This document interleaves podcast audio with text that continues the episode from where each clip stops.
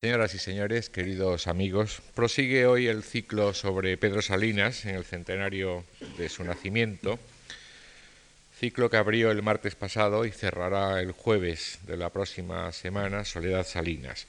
Hoy y el martes próximo contamos con la intervención de Juan Marichal, quien en varias ocasiones y desde hace ya bastantes años ha ocupado esta tribuna con diversos motivos.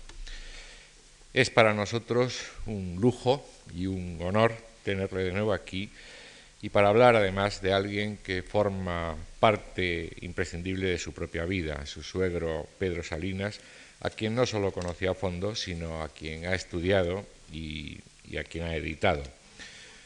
Juan Marichal, como ustedes saben, es canario de Santa Cruz de Tenerife, ha sido, entre otras muchas cosas, catedrático, es catedrático emérito de la Harvard University, donde ha ejercido la docencia desde 1949, año en el que se doctoró con Américo Castro en Preston. Actualmente está asociado al Instituto Ortega y Gasset, aquí en Madrid. Es autor de muchos trabajos, entre otros La vocación de hazaña, Teoría e historia del ensayismo hispánico y eh, Cuatro fases de la historia intelectual latinoamericana, libro este último que recoge las conferencias que impartió aquí en esta misma fundación en 1978. Gracias de nuevo al profesor Marichal por ayudarnos en nuestras actividades culturales y a todos ustedes por asistir a las mismas. Muchas gracias.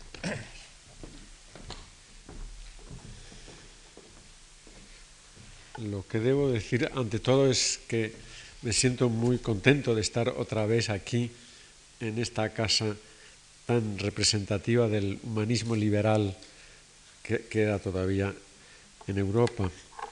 Uh, además, uh, quisiera dedicar mis comentarios de esta tarde a mi más antigua y querida al alumna, la eminente salinista y también guillenista, la profesora del Instituto de Humanidades de la Universidad de Wisconsin, Viruté Siprijauskaite, luchadora constante por la independencia y la, libertad de su nación natal, Lituania, hoy como todos sus compatriotas, tiene la alegría de haber visto realizada sus esperanzas y afanes nacionales.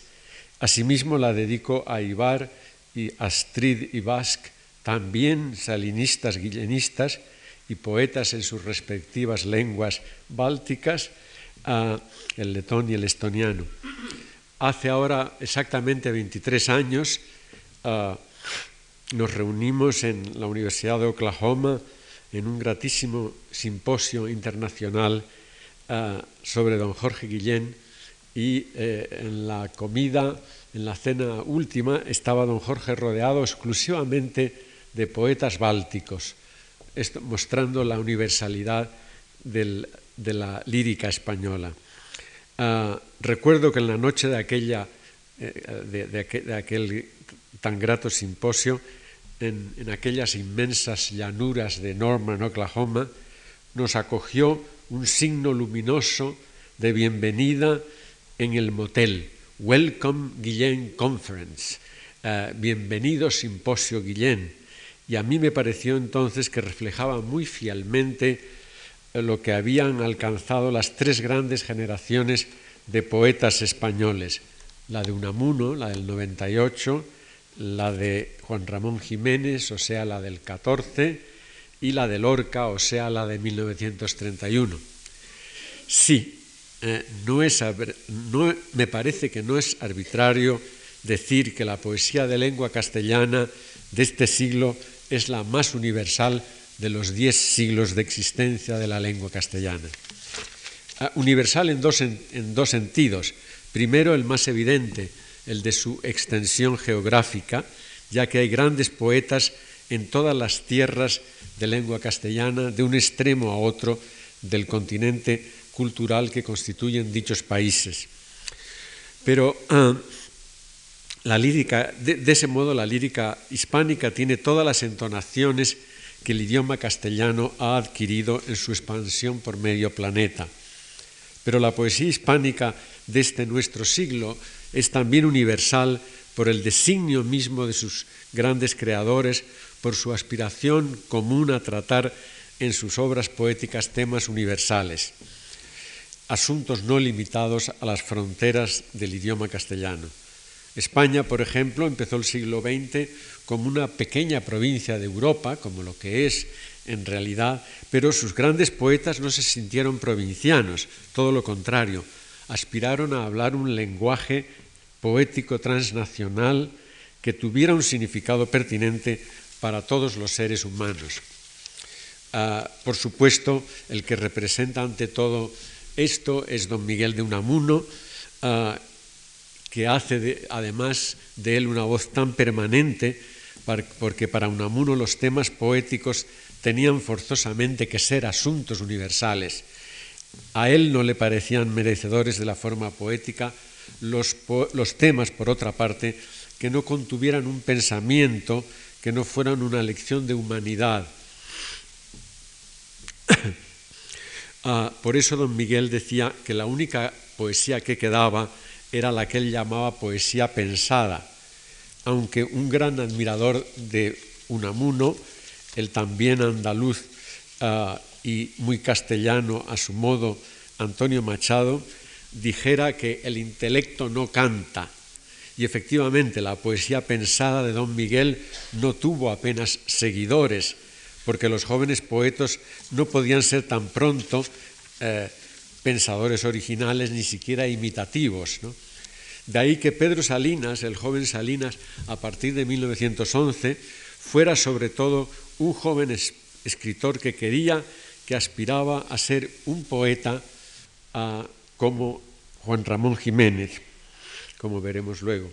Aunque el tono triste de muchos poetas del andaluz no correspondían a la sensibilidad del joven madrileño, que ya veía la vida como algo lleno de alegrías, de estímulos para el diario vivir. Esto es, el joven Salinas, recordemos, pertenecía a un grupo de jóvenes escritores españoles que venían también en un pensador un poco mayor que ellos, pero ya con mucha autoridad, José Ortega y Gasset, un ejemplo intelectual, moral y hasta político. Ah,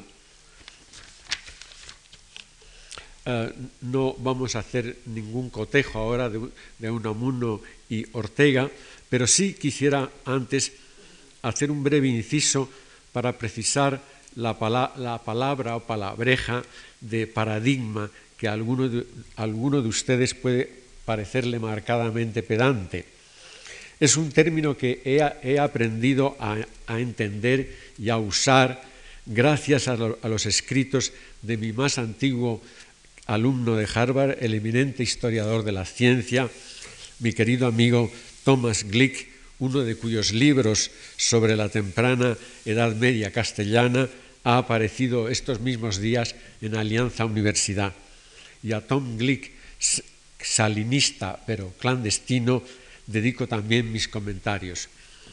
El término paradigma es muy antiguo, pues procede nada menos que de Platón, pero se ha generalizado como término de la historia de la ciencia por los trabajos de un gran historiador de mi misma generación, Thomas Kuhn.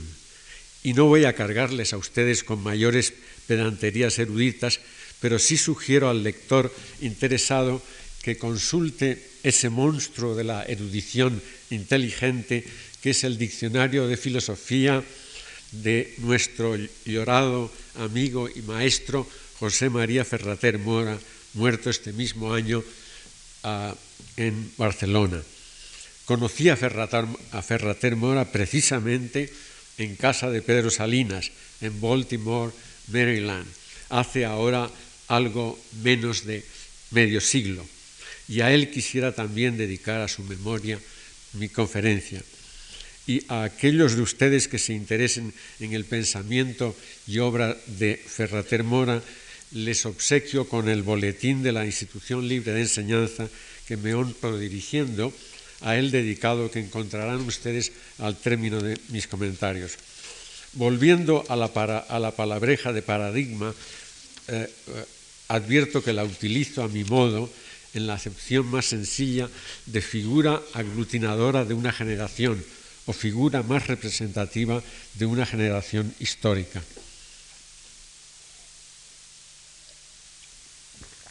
La de Salinas es para mí, sin duda, la de 1914. Y he tenido la alegría de ver que lo considera así en un reciente artículo Julián Marías, que muchos de ustedes habrán visto en el ABC del 11 de octubre, abandonando en parte el sistema de clasificación cronológica que ha persistido a eh, él y otros orteguistas utilizando el, sistema clasificador cronológico de Ortega, dándole a una generación el año del nacimiento, eh, creando de ese modo una, confusión muy grande. Ah, pero además el mismo María sitúa también en la del grupo de 1927 a Salinas. Permítanme ustedes que eh, diga algo que repito demasiadas veces, que considero que el término de generación de 1927 o grupo de 1927 es muy inadecuado. Es uno de tantos residuos semánticos del régimen caudillista, para no emplear de hecho la más legítima ah, eh, clasificación histórica de generación de 1931 o de la Segunda República. Quisiera también agradecer públicamente desde esta tribuna mi agradecimiento retrospectivo y el de Solita a Salinas, a Julián Marías, por haber sido precisamente el único amigo español o norteamericano que nos acompañó en el doloroso momento de la muerte de Pedro Salinas el 4 de diciembre de 1951 en un hospital de Boston. Ah, no, podemos hablar aquí de todos los paradigmas que tuvo Pedro Salinas, pero sino nada más que fundamentalmente y muy rápidamente de tres. El primero, el centroamericano Rubén Darío, luego el vasco castellano Miguel de Unamuno y el andaluz Juan Ramón Jiménez. Todos sabemos que los poetas empiezan sus primeros versos teniendo la esperanza y la ambición de que se parezcan a la de los grandes maestros, a los paradigmas que admiran. Y de ahí que los primeros escritos de los jóvenes poetas sean casi siempre imitativos en sus temas y en su entonación lírica, en su forma más visible. Pedro Salinas, nacido en 1891, empezó a escribir poesía cuando se acercaba a sus 20 años, como tantos poetas de la historia humana. Entonces, a principios del siglo XX, para él como para tantos otros jóvenes poetas aprendices de los países hispánicos, su ídolo, como él lo llamaba, recordándolo, era Rubén Darío, el poeta nicaragüense que era conocido, leído, admirado en todo el ámbito planetario de la lengua castellana. Y en los primeros versos de Salinas, publicados en 1911, se ve la presencia de Rubén Darío de lo que se llamó el modernismo, aunque recordemos que el mismo Rubén Darío hacia 1904 observó que lo que estaba pasando en España, lo más importante de lo que estaba pasando en España, no era el regeneracionismo ah, y otras ah, tendencias ideológicas, sino la universalización del alma española.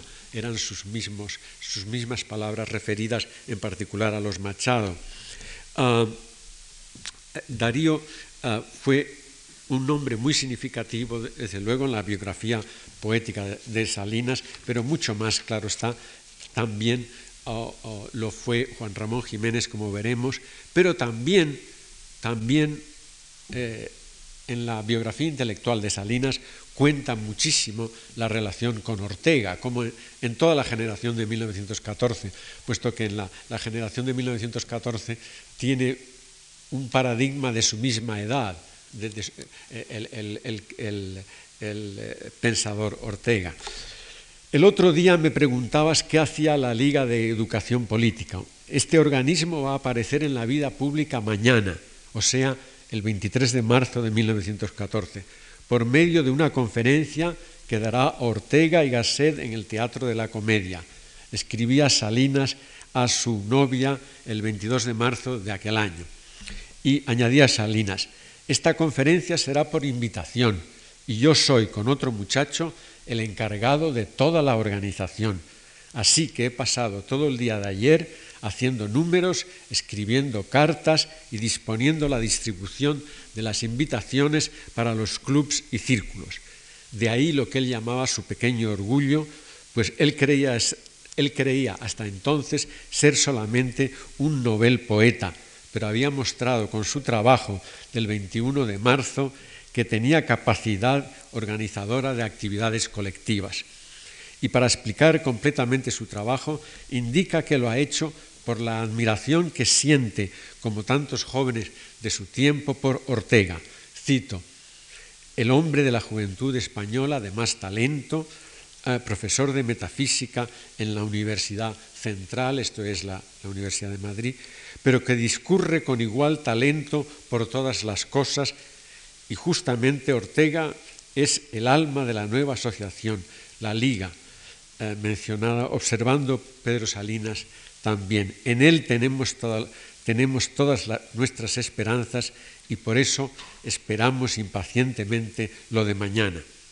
La importancia de esta carta de Pedro Salinas es patente para la historia de la cultura española, porque justamente ah, por lo sucedido en España y fuera de España en 1914. Debe notarse que la, carta está escrita meses antes de que empezara el terrible conflicto bélico de ese año, conflicto que no afectará a España por no pertenecer a los países que hicieron la guerra y por lo tanto no será la generación española de 1914, no será una generación desaparecida como lo fue en el caso de Inglaterra, de Alemania, de Francia. Recuerden ustedes el otro día Solita se refería a André Spire, el poeta que Salinas conoce yendo a Francia, y cómo eh, André Spire le dice, para referirse a los demás poetas jóvenes, todos están en el frente, muchos de ellos murieron, por supuesto. Es decir, que debemos señalar que eh, la historia eh, ofreció un privilegio especial a la generación española de 1914 al no participar en la guerra.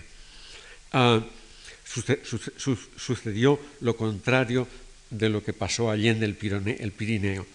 Ah, y quizás por eso también es una de las generaciones más importantes de toda la historia de, de toda la historia de las tierras de lengua castellana. Se caracteriza además la generación de Salinas por una actitud enteramente nueva en la historia espiritual hispánica y que podemos definir como una generación esencialmente vitalista, esto es, una, generación que afirma la riqueza y el valor de la vida humana en sí misma. En, contraste, por ejemplo, con Unamuno, la generación de Ortega y de Salinas deja de lado la obsesión ah, introspectiva con la muerte y aspira además a formular una fe en la vida, que se sustente en la vida misma, en esta vida, en lugar de relacionarla con un más allá. No cabe decir exactamente si es la primera generación española que perdió a Dios, para decirlo en los términos tradicionales de la Europa finisecular, pero sí que es una generación para la cual la vida debe hacerse fuera de las, religiones consagradas o digamos de todas las ortodoxias Podemos así decir que es una generación que cree firmemente que la vida vale la pena vivirla tal cual es, como un dono regalo constante de la creación. Era una generación, cito, extrovertida hacia la alegría de la vida. Palabras de un integrante de esta generación, el matemático Julio Rey Pastor, y que seguía creyendo en Europa, en la Europa de la preguerra, de antes de 1914. Esto es, para los integrantes de esa generación, la guerra mundial fue un episodio tremendamente doloroso, pues los países más representativos de la civilización moderna, los países paradigmas para ellos precisamente, los que habían hecho de verdad la civilización moderna, empleaban toda la maravilla de la ciencia y de la tecnología para destruirse mutuamente y para destruir una Europa maravillosa. Aún así, no perdieron los españoles la fe en Europa, la fe que ellos habían aprendido en Europa de sus maestros europeos. La generalidad de los integrantes de esa generación, observemos también, fue desde luego fueron partidarios de los aliados, de, lo que se llamó el campo aliadófilo, es decir, partidarios de Francia e Inglaterra, aunque en verdad la mayor parte de ellos tenía una cultura fundamentalmente alemana. Y esta aparente contradicción tiene una sencilla explicación. La generación española de Ortega y de, Salinas era una generación hondamente liberal y estimaba que sólo en una civilización democrática podía fundarse la nueva fe de vida que buscaban, que querían hallar. Recordemos que entonces en, España había partidarios de que el país dejara de ser neutral y se uniera al bando llamado aliado. Por eso un político destacado quiso dar a sus esfuerzos probélicos una consigna humorística que tuvo cierto éxito, exclamando, hay neutralidades que matan. Pero no fue así. La España en paz que cantó Antonio Machado no decayó, muy al contrario, porque todos los esfuerzos de la generación de Unamuno y de Machado y la misma de 1914 no se perdieron, culminaron al contrario en la maravillosa década 1926-1936. Fue entonces cuando escritores, artistas, científicos, humanistas elevaron la cultura española a un nivel que no había tenido desde el siglo de Cervantes, a un nivel universal. Es más, podríamos decir que fue una, España cultural muy completa, más completa de hecho que la España de Cervantes, ah, porque ah, tenía, además de grandes creadores literarios, tenía al gran sabio Cajal y a sus discípulos. Es decir, que había desde luego, como en el gran como en el llamado siglo de oro, grandes artistas de la palabra y del pincel, pero también había un nuevo, ah, ah, un, número apreciable de cajales, de hombres de la investigación científica, de artistas del laboratorio y del microscopio. En suma, fue una época muy cercana y que quedará muy cercana más todavía al pasar de los siglos, pero que hoy nos parece un, maravilloso y casi increíble oasis de una España nuevamente universal. Y volviendo a lo de los paradigmas, es patente, como indicaba antes, que el paradigma, el paradigma general para todos es Ortega. Su principio impulsor, el de afirmar que lo importante es estar plenamente en la vida, apoyándose en la diferencia entre ser y estar, Unamuno obsesionado por el ser, pero Ortega por el estar. Este fue el punto de partida del joven Salinas, ah, y que es también manifiestamente ah, el de el segundo paradigma lírico suyo, el de Juan Ramón Jiménez, el andaluz universal, como lo llamó Rodó y aceptó él mismo como designación. Esto es, el muy joven Salinas, cuando empieza a buscar su camino ah, poético tiene a, Darío como primer paradigma, ah, ya que lo confiesa él mismo y lo muestran sus primeros versos. Pero a partir de 1910, su paradigma propiamente lírico es Juan Ramón Jiménez en todo lo que el poeta representaba como voluntad y exigencia de universalidad. Es decir, el Juan Ramón Jiménez de la primera antología, la de 1917, que podríamos definir como el andaluz que se opone a todo lo pintorescamente andaluz, que se opone a todo lo que es la España de Carmen, y que ve en el trabajo, en los codos sobre la mesa, como decía Baudelaire, la principal fuente de inspiración. Ese principio, el de la norma racional, recuerden ustedes, inteligencia, dame el nombre exacto de las cosas, el el que no, lo toques más que así es la rosa, ese es el poeta paradigma que lo será también de Jorge Guillén, a, quien considero, sin embargo, mucho más representativo de la generación de 1914 que a Salinas, que es no solo representativo de la generación suya, la de 1914, sino cómo veremos de la generación siguiente, la de 1931. Se ha hablado mucho en ese sentido de la relación de eh, Guillén con Valéry, y es legítimo hacerlo en cuanto a la voluntad de forma, en cuanto a la capacidad lúcica del razonar poético. Pero propongo que en Salinas hay una especial relación con Valéry que no aparece en, Guillén, que lleva a la voz a ti de vida, poema muy próximo, mucho más próximo a la generación de 1931 y a la generación de 1914.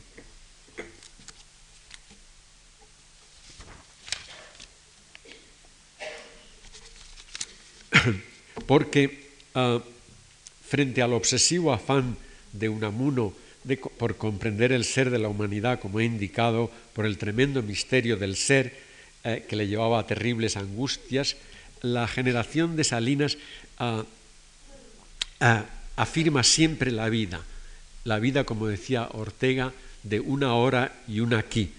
Esto lo encontramos también en Guillén, pero este fue el punto de partida de la poesía de Salinas, pero no exclusivamente el punto de llegada. Uh, se ha dicho incluso que solo Garcilaso, el gran lírico amoroso del siglo XVI, había podido dar al amor humano el impulso creador que se encuentra en Salinas. Y debemos justamente recordar que su libro de 1933-34 tenía un título, La voz a ti de vida, que era un verso de Garcilaso. No podemos, sin embargo, ver en un poema amoroso un texto autobiográfico literal. Sobre esto quiero insistir, uh, porque Salinas, al publicar La voz a ti de vida, no lo publica como una autobiografía erótica. Uh, el gran poeta francés ya citado, uh, Paul Valéry, nos explica un poco lo que pasa en el caso de Salinas como lo que pasa en su propio caso. Valéry decía que para escribir la poesía que él escribía debía contar siempre con su desconocido. J'ai besoin de mon de mon inconnu. Por eso es tan peligrosa la tendencia a leer los libros de grandes poetas como si fueran confesiones líricas o por lo menos libros o parcialmente o totalmente biográficos. Quizás sea más acertada la actitud que toma una persona que se dice Aquí tengo un libro de poesía que ha escrito un autor, pero esto no quiere decir que en su libro está todo el autor, toda la persona del autor. Recordemos lo que el mismo eh, Salinas dijo en una ocasión en Barcelona a finales de 1933, en la, única vez en España que habló de su propia poesía. Salinas dijo, eh, cito, que se sentía en su poesía como un polizonte en un barco, es decir, como un pasajero oculto en el barco de su misma poesía. Y también me atrevería a decir también que en Pedro Salina actuaba un sentimiento parecido al del gran poeta portugués Fernando Pessoa, cuando Pessoa dice que la creación literaria es forzosamente heterónima, es decir, reveladora del otro e incluso de los otros que siempre están dentro de nosotros, sin claras raíces biográficas. No me es posible proseguir ahora esta hipótesis peso, pesoana, mas sí quiero dejar constancia de una extremada cautela en cuanto a la identificación de un sentimiento humano universal, el erótico, y la persona literaria. Como todos sabemos, hay muchos millones y millones de seres humanos que seguirá habiendo, esperemos, enamorados de, de otros seres humanos. Ah, y, pero no hay tantos millones de libros de versos, de poemas amorosos. Hay, sin embargo, críticos y lectores de poesía que no quedan satisfechos hasta dar con la mujer o las mujeres uh, u hombres que fueron objeto del poema. En una ocasión, un muy simpático salinista uh, conversaba con Jorge Guillén y conmigo y nos hizo la siguiente pregunta. ¿Qué piensan ustedes? ¿Que Salinas estaba enamorado de una mujer, de varias mujeres o de ninguna. Y don Jorge Guillén dijo, usted ha considerado todas las posibilidades. Eh, eh, es decir, debemos tener presente que la causa de un poema no, no se explica por la biografía, por lo que es el poeta y sobre todo que el verdadero poeta es siempre, como decía Pessoa, un fingidor, un fabulador, por así decir, de su propia persona, sin dejar por ello de ser sincero. Es decir, ese desconocido es también él. Ah, siempre recuerdo una observación de don Francisco Giner de los Ríos que me contó mi maestro Américo Castro, cuando un alumno decía que Santa Teresa de Ávila no había hecho gran cosa original, ya que se expresaba como cualquier campesino castellano de su tiempo. Y don Francisco contestó al alumno, sí, pero el campesino no ha dicho lo que dijo Santa Teresa. Volvamos ahora al oasis español de que hablamos antes, a la maravillosa década 1926-1936.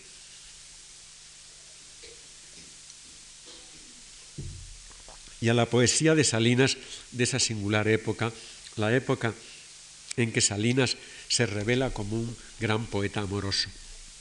Recordemos que desde 1931, eh, desde el principio de la primavera del, año 31, era lo que podríamos llamar también la primavera de la Segunda República, y todo parecía ofrecer a España un futuro de paz y colaboración humana en tareas creadores comunes. Salinas ocupaba un cargo de marcada importancia y singularidad en la Universidad Española como secretario de la Universidad Internacional, que no se llamaba Menéndez Pelayo, por cierto, como la llama recientemente he visto un historiador de la ciencia que para referirse a la Universidad Internacional de Santander la llama Universidad Menéndez Pelayo entonces. Ah, y ah, e, era una persona que respondía a las capacidades de organización a que se refería él mismo en la carta ya citada de 1914. Y ese Pedro Salinas, serio funcionario español, muy importante dentro del sistema universitario, publicó entonces un desnudo libro de amor, un poema abiertamente y hasta podría decirse que impúdicamente amoroso. Ah, pero citando a Valéry de nuevo, añadamos que Salinas eh, esperaba evidentemente que sus lectores no confundieran la persona que escribía el, libro y la persona que él era. Ah, podía citar, seguramente las tenía presentes, las siguientes palabras de Valéry, de este Valéry que tiene tanta importancia en Salinas. Cuando la inspiración se anuncia en mí, yo soy enseguida otra persona, diferente de mí mismo yo soy el otro yo que no soy habitualmente. Y de una manera similar también lo dice eh, Salinas en Barcelona a fines del 33. Cito, poesía es un formidable movimiento pendular de fuera adentro y hay en ello ensimismamiento, pero también enajenación.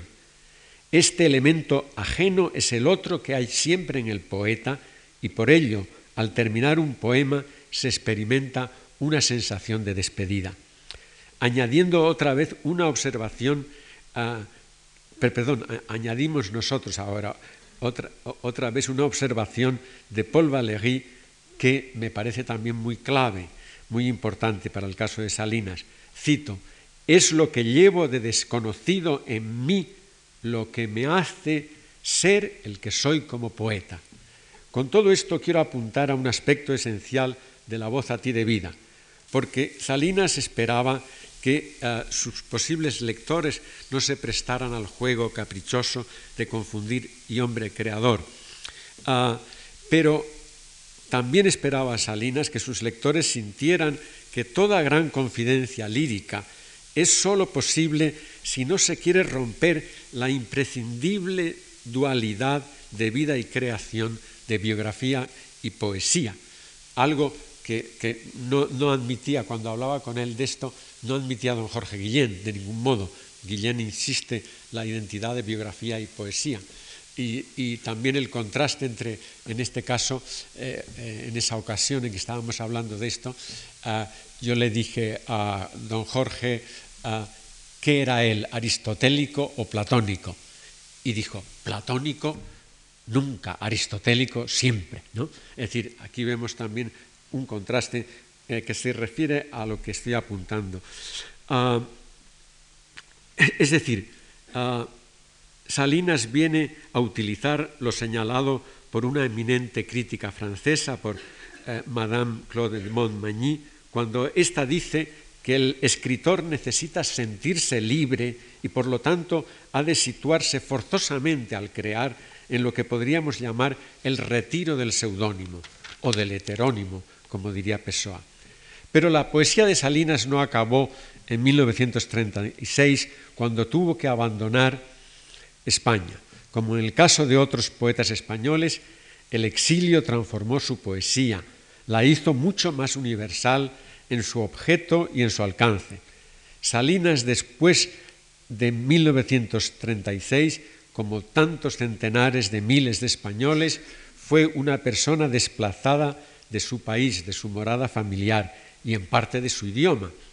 Aunque Salinas, como la generalidad de los escritores españoles exiliados pudieron seguir escribiendo en su propio idioma, puesto que los países americanos de lengua castellana les ofrecían ocasión de hacerlo en diarios, revistas y libros, y además en, en el caso de los residentes en los Estados Unidos, los departamentos de español en que profesaban. Además, la tragedia europea que aparentemente había empezado y terminado con el conflicto militar español en 1939, empezó en forma más terrible y extensa con la Gran Guerra Mundial iniciada en 1939. Había así en Salinas la conciencia muy aguda de que su situación como poeta español alejado de su patria era la de muchos otros seres humanos, la de millones de seres humanos, como fue finalmente en esos años horribles de sufrimiento y destrucción de la civilización europea. Y Salinas va a sentir más y más, ya a partir del mismo, incluso a partir del mismo 1936, que su función ha de ser otra como poeta a lo que era antes de 1936.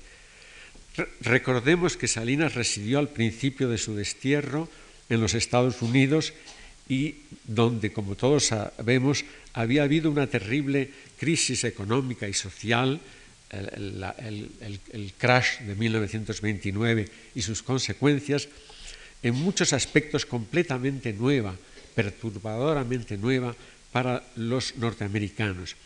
Y muchos escritores tenían que buscar el retiro algo conventual de las universidades para poder sobrevivir uno de ellos, uno de los mejores, llegó incluso a sostener que el poeta debería pretender, dejar de, perdón, dejar de pretender ser la voz de la conciencia moral de su pueblo. El poeta debía limitarse a su convento, por decir así, y sobre todo no tratar temas de alcance universal. Debería trabajar en hacer bellos versos como un artesano y olvidarse de lo demás. No exagero al decir que Salinas se sintió indignado cuando conoció esta apología, este elogio complaciente del retiro conventual, como el lugar ideal y más creador en aquellos terribles años. Ah, Salinas no podía olvidar lo que se estaba padeciendo en España y sobre todo desde 1939 Aquella patria del oasis maravilloso ya era otra tierra donde dominaban hombres y poderes cainitas solo motivados por una especie de frenesí destructor. Pero ahora, después de 1939 y sobre todo después de 1941, cuando la guerra es verdaderamente mundial y la destrucción no deja apenas parte alguna del planeta sin tocarlo, Salinas siente que él no puede estar sordo a tanto dolor humano lo vive diariamente. Él está él mismo en un maravilloso retiro conventual, el de las universidades norteamericanas, el de las bibliotecas norteamericanas, pero ahora él siente que el poeta debe ser la conciencia moral de la humanidad entera, que el poeta debe expresar el dolor que no pueden expresar tantas víctimas. En suma, para Salinas de pronto la poesía es universal en sus temas y alcance o no es nada. El proceso o la trayectoria de la expresión de la condición poética de Salinas es incluso para mí muy representativa, es, una hipótesis muy representativo de un, proceso humano general, de un proceso que quizás define la vida de muchos hombres. Ese proceso lo ha resumido admirablemente un gran pensador de nuestro siglo que Salinas apenas, apenas eh, conoció, el padre jesuita Teilhard de Chardin, un gran científico y un gran humanista. El secreto de la posible plenitud humana, del posible equilibrio interno del hombre, lo veía Teilhard de Chardin en la forma siguiente. Primero, centrarse sobre sí mismo, se centrer sur soi-même. Segundo, descentrarse sobre el otro, se décentrer sur l'autre. Y finalmente, sobre centrarse en el uno mayor que uno mismo, se surcentrer sur un plus grand que soi. No voy ahora a intentar exponer cómo la obra poética de Salinas responde muy fielmente a este esquema humano, a esta trayectoria humanísima. Pero la biografía de Salinas ateniéndonos exclusivamente a los datos de su actividad literaria, se, podía, se podría dividir en tres fases. La primera fase corresponde a las dos décadas 1933, perdón, 1913-1933, es la fase que podríamos denominar de encentración la segunda, de 1933 a 1936, es la fase de lo que podríamos llamar descentración en el tú de la amada. Y la tercera, de 1936 a 1951, año de su muerte, es la fase final de la sobrecentración en el uno mayor que uno mismo. Este proceso poético podría resumirse también así. Primero el tanteo los caminos muy dubitativos hacia la propia voz y el propio yo lírico. Segundo, el encuentro del yo al hallar el tú de la amada del amor nuevo. Tercero, la ampliación de la voz a la amada de vida hasta transformarse en la voz al uno mayor entregada, al uno mayor que uno entregada. Este eh, proceso lo veo además muy gráficamente en los versos que, que marcan el paso del libro de 1933, La voz a ti de vida, a, a otros textos de Salinas. El título del libro de 1933 procede, como es notorio y lo saben todos ustedes, de la égloga tercera de Garcilaso. Y en cambio el título de la variación séptima del gran libro El Contemplado es el verso de San Juan de la Cruz, Las ínsulas extrañas. Así propongo que la trayectoria poética de Salinas equivale al paso de Garcilaso, poeta del amor humano, a San Juan de la Cruz, a la poesía vertida hacia un más allá misterioso. El gran poeta romántico inglés, muy admirado por Salinas, Shelley, escribe en su famosa Defensa de la Poesía, cito, un ser humano para ser verdaderamente y grandemente humano, debe ejercer su imaginación intensamente y de las formas más abarcadoras posibles, porque debe situarse siempre en el lugar del otro y de muchos otros. La obra lírica de Salinas, e, en la última fase de su vida, 1936-1951, es precisamente ponerse en el lugar de otros hombres, de muchos otros hombres, en el lugar de los millones de desplazados y de tantas víctimas de la destrucción bélica. De ahí que haya sido Salinas una de las voces más universales y más universalizables de la poesía española después del terrible año Tajo divisorio de 1936. Voy pues ahora a considerar la que estimo voz más universal de Salinas, la voz del poeta exiliado, sin que esto le quite universalidad a la voz altidevida.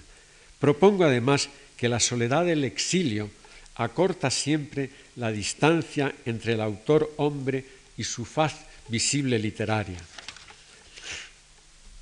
Esto, esta coincidencia es muy visible, mucho más visible en los ensayos del grupo que él tituló El Defensor y del cual me ocuparé el martes próximo.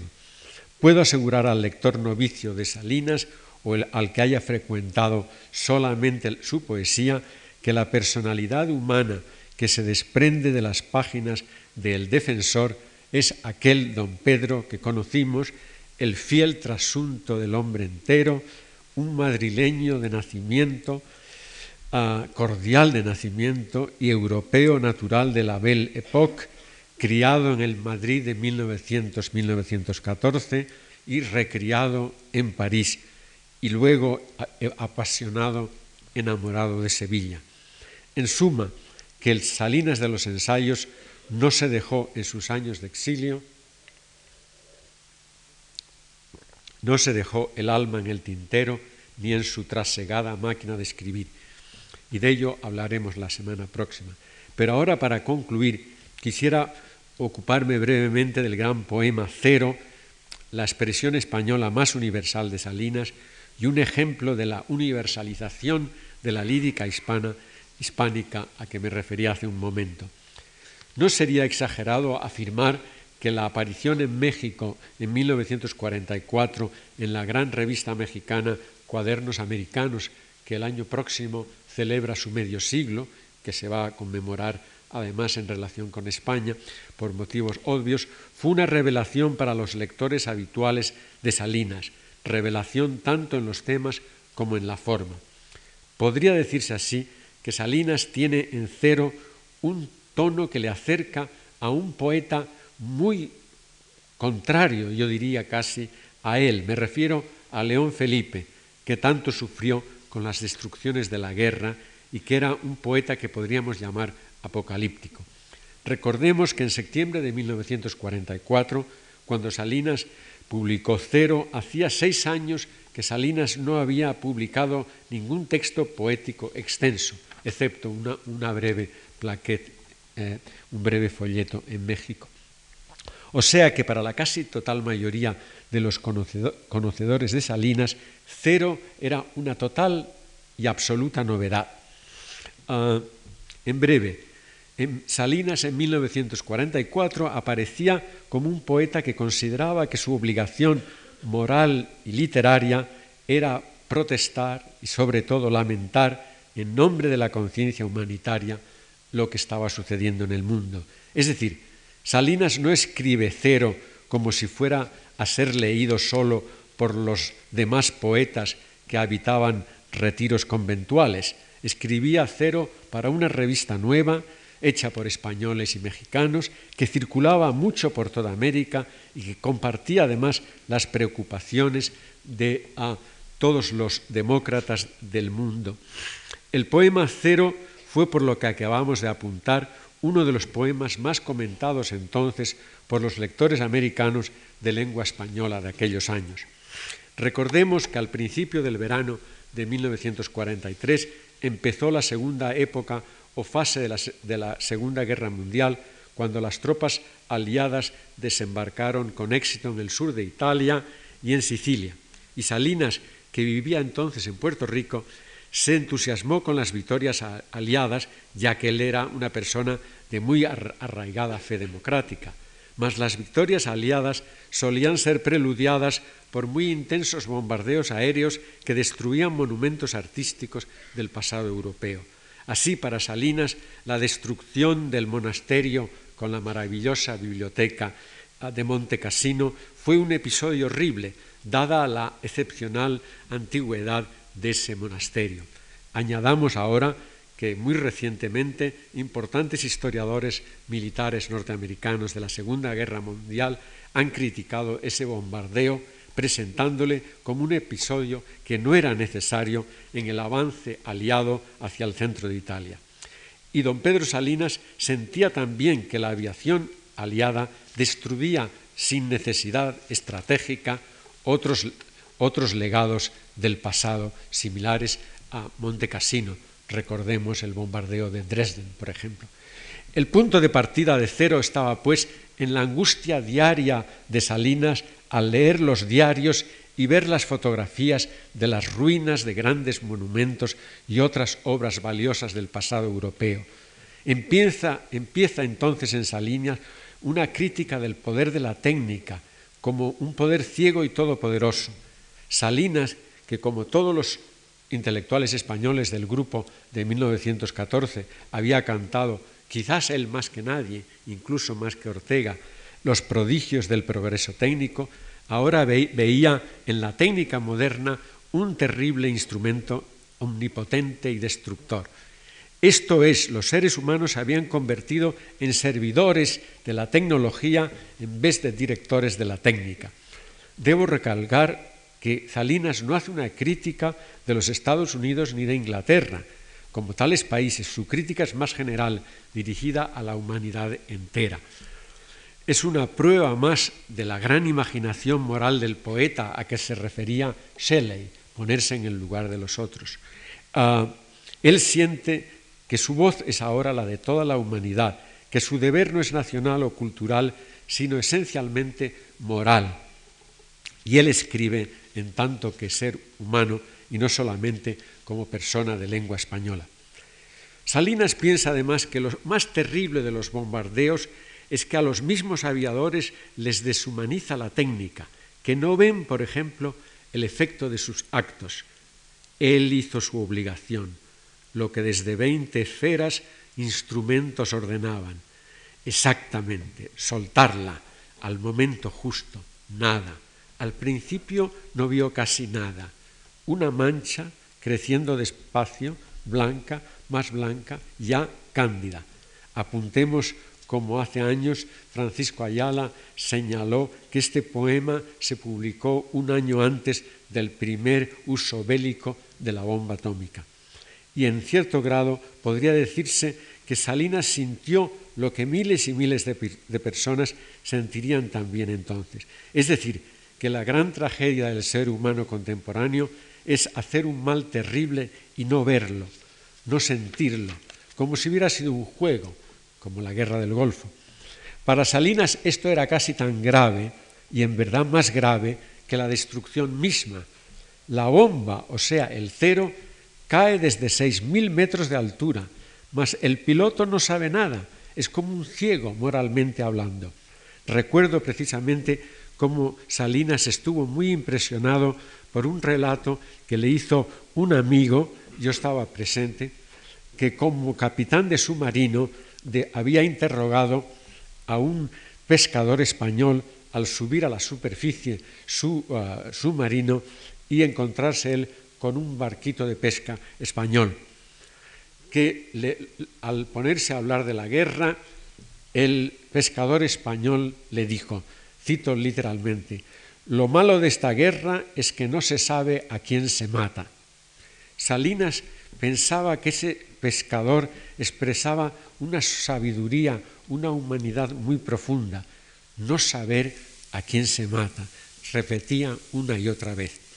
Además, esa destrucción destruye también a los seres humanos del pasado, que esto es lo, muy importante de Cero también.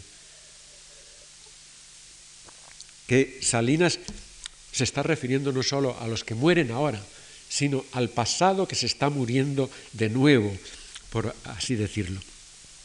Porque en verdad era una destrucción del paso de los seres humanos por la tierra. Y exclama por eso el poeta, ¿se puede hacer más daño allí en la tierra? Tengamos presente que la historia era para Salinas un progresivo enriquecimiento, como lo es para Ortega, de la vida, una progresiva humanización de la humanidad. Y así dice que cada mañana trae un nuevo matiz de lo humano, de la condición humana. El niñito que empieza a hablar ya empieza a enriquecer el mundo.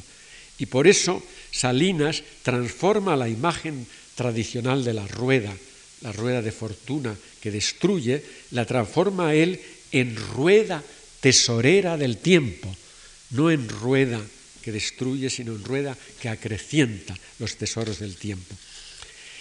Un tiempo que deja vida en su correr, profusión fabulosa de la historia humana. Y a este propósito debo mencionar que era algo maravilloso visitar, como alguno de ustedes lo habrá hecho, con Pedro Salinas un museo, porque quería verlo todo y como corría casi de sala en sala para poder tiempo de enseñar al amigo todos los cuadros y otras obras de arte que él estimaba particularmente valiosos.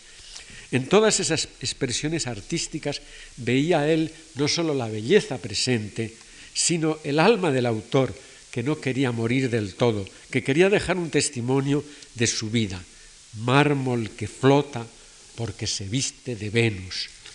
Lo importante no es el mármol, sino la Venus representada por el artista. Y así canta, grita más bien, o llora más bien, lo que era suma en un instante es polvo, que derroche de siglos un momento.